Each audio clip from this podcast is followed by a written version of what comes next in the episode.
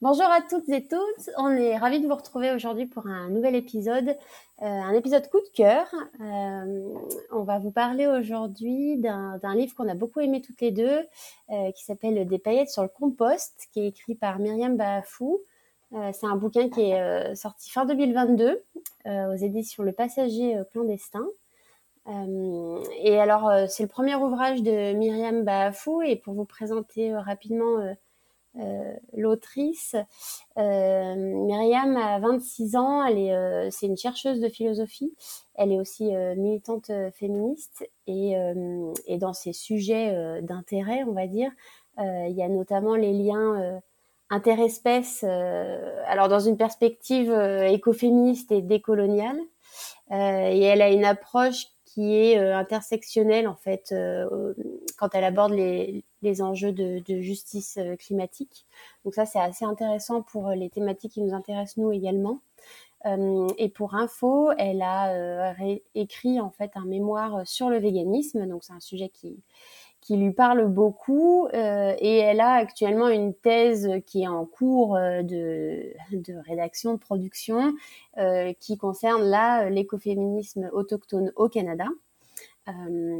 Et elle a également rédigé la préface de la réédition du livre de Françoise de Beaune, Le féminisme ou la mort, qui est assez, assez connu et plutôt une référence aussi quand on parle d'écoféminisme. Donc voilà, donc là c'est son premier ouvrage, mais elle a déjà écrit d'autres choses.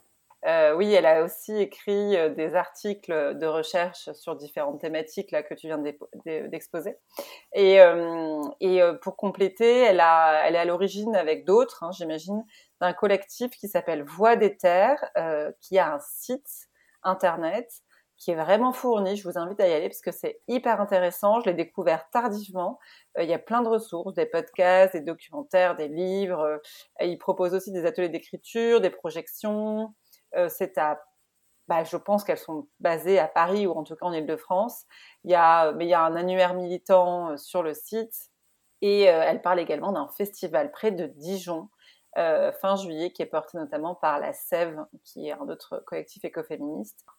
Ouais, c'est vrai que le collectif et le site internet de Voix des Terres, j'ai découvert récemment aussi et, et, je me suis dit mais enfin, c'est vrai que c'est une ressource vraiment intéressante. Ouais, complètement. Bon alors euh, maintenant si on si on rentre dans, dans l'ouvrage euh, pour euh, résumer un petit peu le, le, bouquin. donc dans ce livre on parle d'écoféminisme mais d'écoféminisme au pluriel euh, Myriam Bahafou, elle aime bien euh, parler des écoféminismes plutôt que de l'écoféminisme au singulier, parce que pour elle, c'est euh, plusieurs mouvements en fait. les écoféminismes sont pluriels, ils sont mouvants. voilà, c'est pas un mouvement unifié, ni un programme politique. Euh, voilà, c'est pas c'est pas aussi lisse euh, que ça. Euh, et elle a une approche qui est quand même assez radicale à partir de choses banales du quotidien. Voilà, elle va avoir une une analyse et un questionnement assez radical et parler des écoféminismes. Elle part de son vécu à chaque fois, donc de son quotidien, euh, de choses qui peuvent paraître un peu triviales. Et puis en fait, à partir de là, on, découvre tout un monde et toute une autre façon de regarder le monde. Euh, voilà, donc elle va tout au long du livre en fait aborder pas mal de, thématiques et elle va questionner notamment bah, la récupération euh, blanche, bourgeoise, intellectuelle de l'écoféminisme. C'est ce qu'on constate un petit peu en France notamment. Elle questionne aussi nos rapports aux animaux, euh, alors que ce soit dans l'assiette ou dans les rapports de domination qu'on peut avoir avec eux. Elle questionne aussi euh, le care, les métiers du soin, de l'esthétique. Elle questionne le sexe, notre rapport au corps, à l'animalité, la spiritualité. Enfin voilà, elle aborde énormément de, de choses tout ce qui va toucher en fait à nos vies de manière générale ou aux vivants. Euh, et, et, ce, qui est, ce que j'ai trouvé intéressant aussi, c'est, euh, elle le dit clairement que l'objectif du livre, en fait, c'est de, c'est de réinjecter le mot écoféminisme au pluriel du coup, dans des situations du quotidien et d'apporter en fait donc cette fameuse analyse radicale qui est, qui est vraiment très concrète, donc en opposition avec le côté très intellectuel qu'on peut constater aujourd'hui. Et, et l'idée, c'est vraiment de donner corps en fait à l'écoféminisme pour que ça soit vraiment concret, réel, que ça puisse s'ancrer dans nos corps, dans notre chair. Euh, voilà, donc c'est vraiment euh, intéressant à ce niveau-là. Elle va du côté du sensible, des émotions, du spirituel, euh, en opposition avec le, le, côté intello politique, universitaire, bourgeois, rationnel. Enfin voilà, on sent vraiment qu'il y a cette cette opposition là et ce cette séparation en fait. Elle se détache vraiment de de cet aspect-là en fait de l'écoféminisme qui est un peu une tendance, on va dire. Euh, ça revient un peu à la mode, mais peut-être pas correctement. Ouais. En plus, ce qui est marrant, c'est qu'elle est quand même chercheuse et euh, elle est habituée des, écrits très universitaires, euh, intellectuels justement. Mais je pense qu'elle se positionne justement à contre-courant parce qu'on le découvre dans tout le livre. Mais elle, elle, elle fait des expériences très concrètes où elle vit en fait, elle vit des choses. elle est sur le terrain, elle milite. Il y, a, beaucoup de choses qui sont de l'ordre de l'action. Euh, et je trouve que c'est justement ça euh, où c'est intéressant, c'est qu'elle, Myriam Bafou, elle est vraiment à contre-courant euh, de la pensée écoféministe aujourd'hui. elle appelle à reprendre, donc il y a toute une partie, on le verra plus tard, mais sur reprendre le contrôle de nos corps, ce que tu disais. pour elle, la sexualité, la sensualité, c'est politique en fait. tout ça, c'est très lié. D'ailleurs, elle a inventé d'ailleurs le terme héropolitique en expliquant que ce c'est pas pas de l'érotisme au sens où euh, euh, bah, l'érotisme on parle d'une seule chose que c'est assez réducteur mais euh, qu'elle elle ramène ce, terme dans dans une sphère publique où où en fait le la sensualité les corps le sexe et sont au, au, cœur de l'action militante. Pour elle en fait on peut pas décorréler notre corps et ce qu'on en fait de l'action militante qui est de euh, vouloir penser différemment à un mieux vivre ensemble. Dans son livre, justement, pour parler rapidement de ça, ce qui est euh, pratique euh, pour les lecteurs, lectrices qui découvrent le concept ou qui veulent le lire mais qui veulent pas d'un essai trop intellectuel. Déjà, bah, ça l'est pas. Dans sa façon dont elle écrit, il y a pas mal de scènes qui sont romancées, en fait, où elle, elle décrit, elle, des situations qu'elle a vécues mais qui sont très, euh, euh, voilà, qui sont un peu écrites à la façon d'un roman. Euh, c'est découpé en plusieurs morceaux. Je crois qu'il y a dix chapitres en incluant l'intro. Et en fait, à chaque chapitre, donc c'est une thématique par chapitre, donc c'est bien défini et il n'y a pas de lien entre eux. Et à chaque chapitre, il y a à la fin une petite partie qui s'appelle Dans mes bagages, où il y a des ressources à écouter, à lire, à voir, donc des podcasts, etc ce qui est assez intelligent parce que du coup, elle euh, s'appuie sur euh, euh, toutes ces toutes ces, toutes ces ressources-là pour enrichir à elle son, son, idée, son fil de ses pensées. Mais en même temps, elle va donner quand même pas mal de, toutes les ressources en fait et toute la bibliographie et plus euh, pour nous permettre d'aller plus loin si on a envie.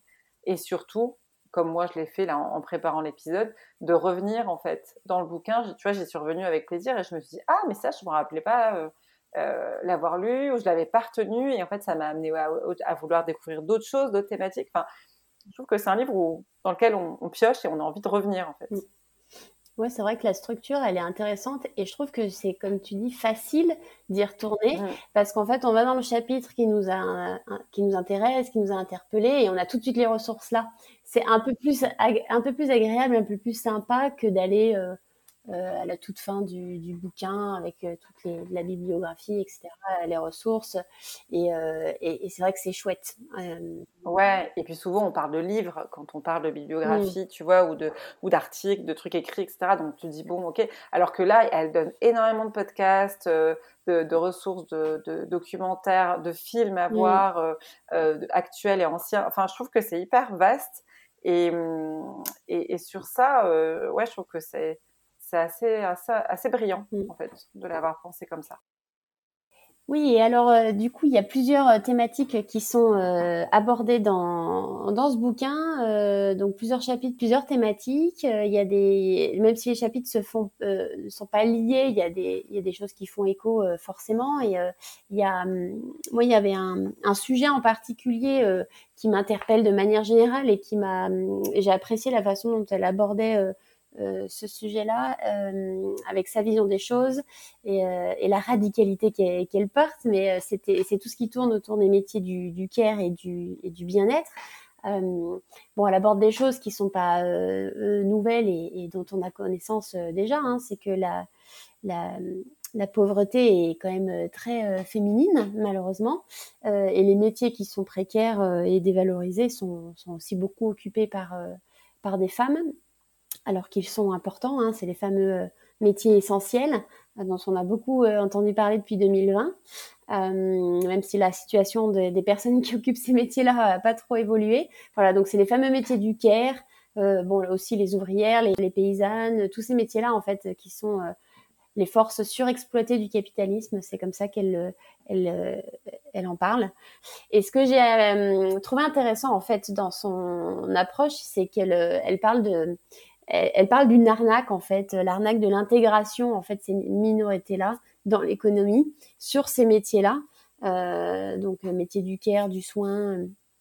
Euh, et, voilà ce type de, métier parce qu'en fait c'est finalement c'est pas vraiment une être salarié dans ces métiers là euh, en Occident c'est pas une libération du tout mais c'est plutôt en fait euh, une autre forme de, dépendance et de et de soumission en fait il y a quand même une hiérarchie euh, de classe, de race, euh, voilà, entre femmes aussi, parce que du coup, les femmes blanches euh, riches qui, peuvent se payer ces services-là, finalement, oppressent quelque part et dominent ces femmes, ces femmes-là qui, qui exercent ces métiers qui sont pourtant si importants, en fait.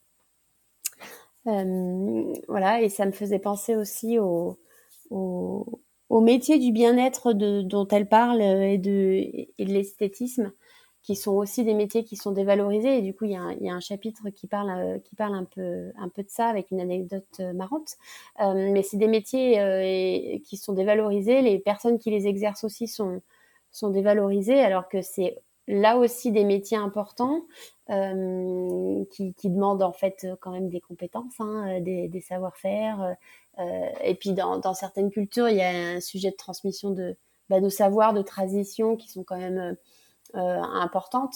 Euh, et c'est vrai que c'est, aussi des lieux de, de non-mixité, euh, des lieux où on peut des fois se, se parler entre femmes, franchement, et, et, c'est, des lieux qui sont importants en fait, avec des personnes qui sont, importantes, même si c'est une, partie des métiers du soin qui est souvent critiquée et décriée par, beaucoup de féministes parce que euh, ça reste une industrie qui est patriarcale, coloniale, capitaliste. Euh, voilà, euh, il y en a plein qui se font de l'argent sur nos complexes.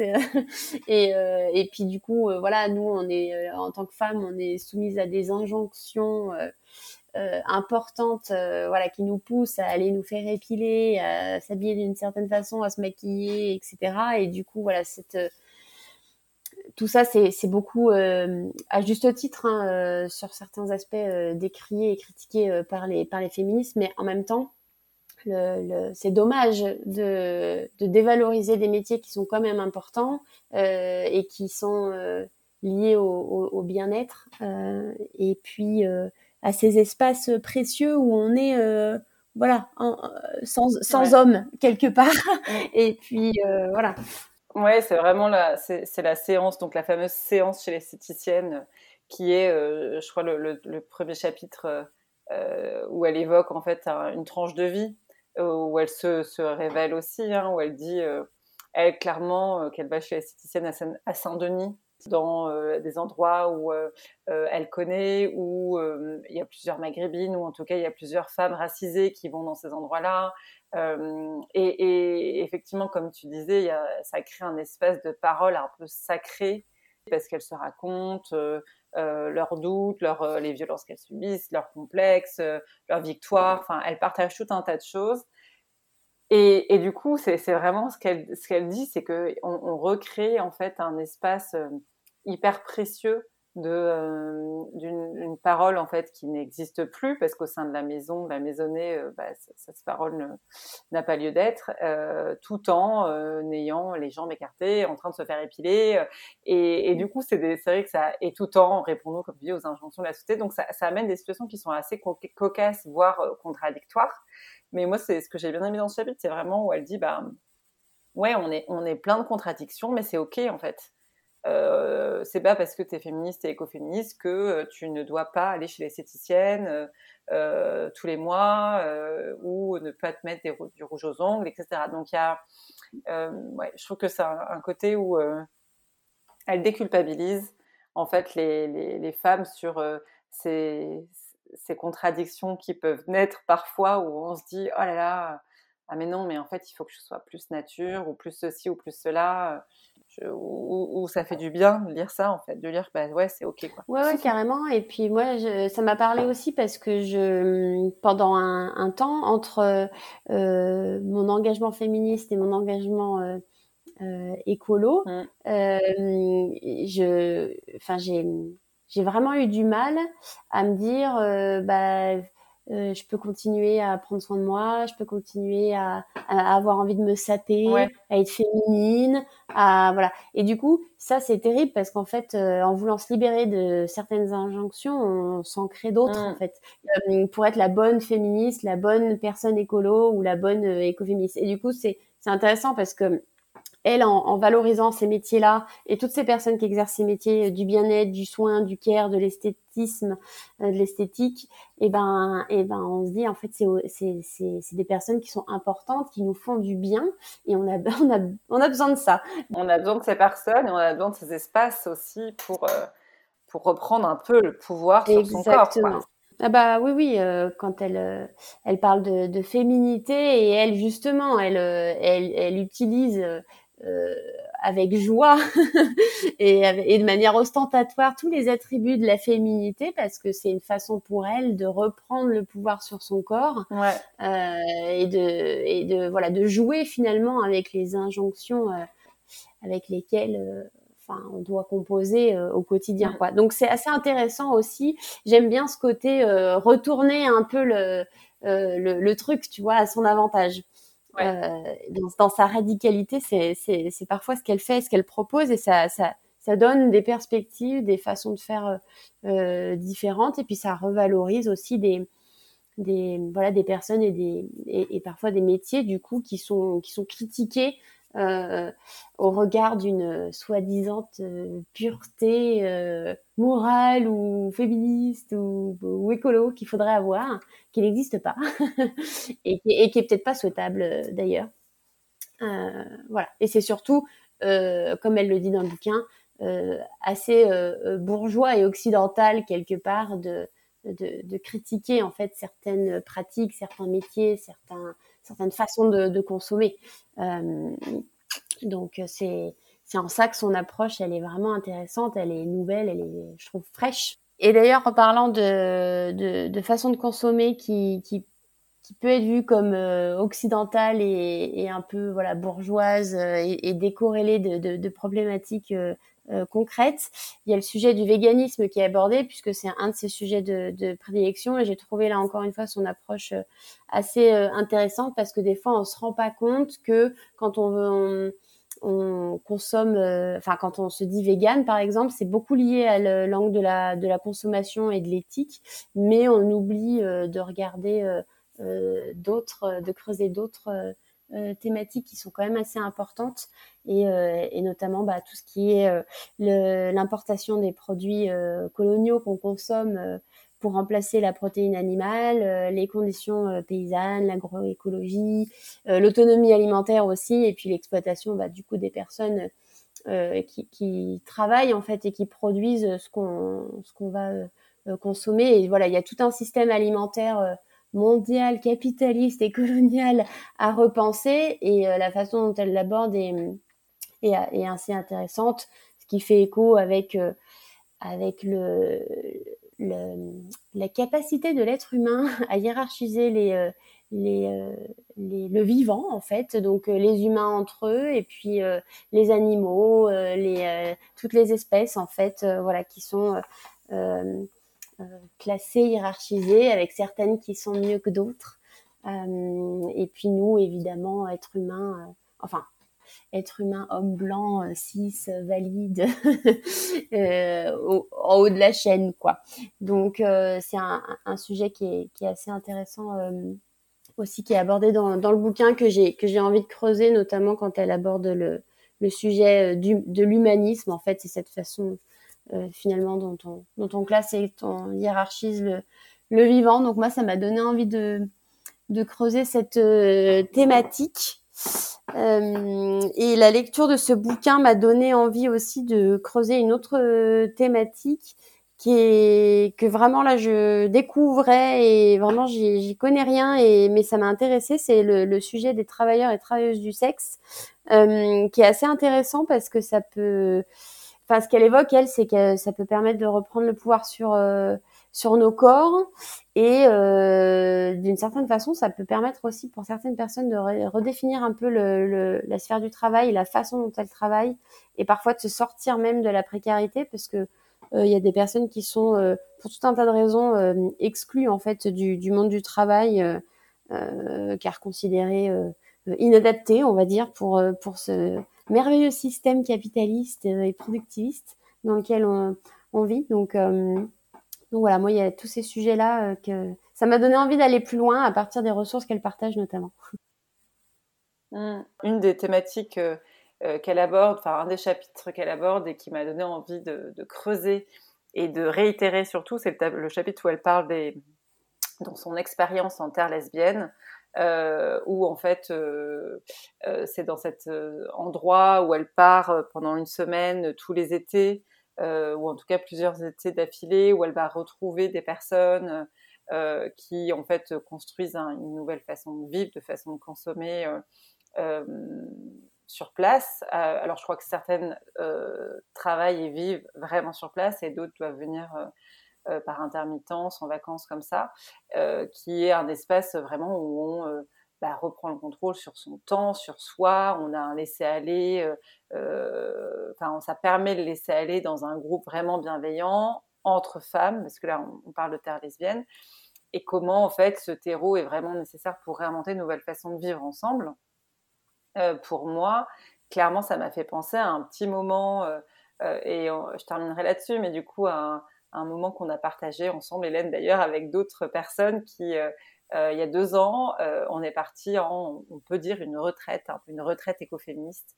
Euh, il s'appelait alors le G8, donc c'était une semaine avec huit femmes d'horizons assez divers, une semaine où en fait on a appris des unes des autres en partageant des ateliers, des savoir-faire, des savoir-être. il y a eu aussi des cercles de parole, des débats, des, des grandes, des, émotions fortes. c'était un, une semaine vraiment hors du temps, à part, euh, et ça, son, paragraphe, son chapitre m'a beaucoup fait écho à ce temps qu'on a passé ensemble, qui est pour moi, qui a été énormément précieux, euh, qui m'a tantôt bouleversée, émue, euh, challengée, qui m'a fait vraiment sortir de ma zone de confort aussi.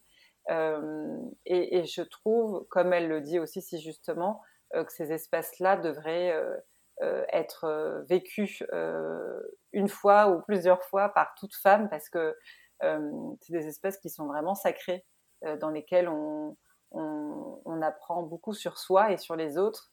Et voilà, c'est des super expériences. Donc je trouve que euh, c'est une expérience qui serait à réitérer pour ma part et que j'encourage toute personne, toute femme à organiser aussi. Et je te rejoins complètement là-dessus. C'est vrai que c'est un moment précieux, important. Et voilà, je, je confirme que c'est chouette et qu'il faut arriver à, à vivre ça. Ouais, donc euh, organiser des, euh, des espaces et des semaines écoféministes avec euh, dans vos bagages des paillettes sur le compost. Exactement.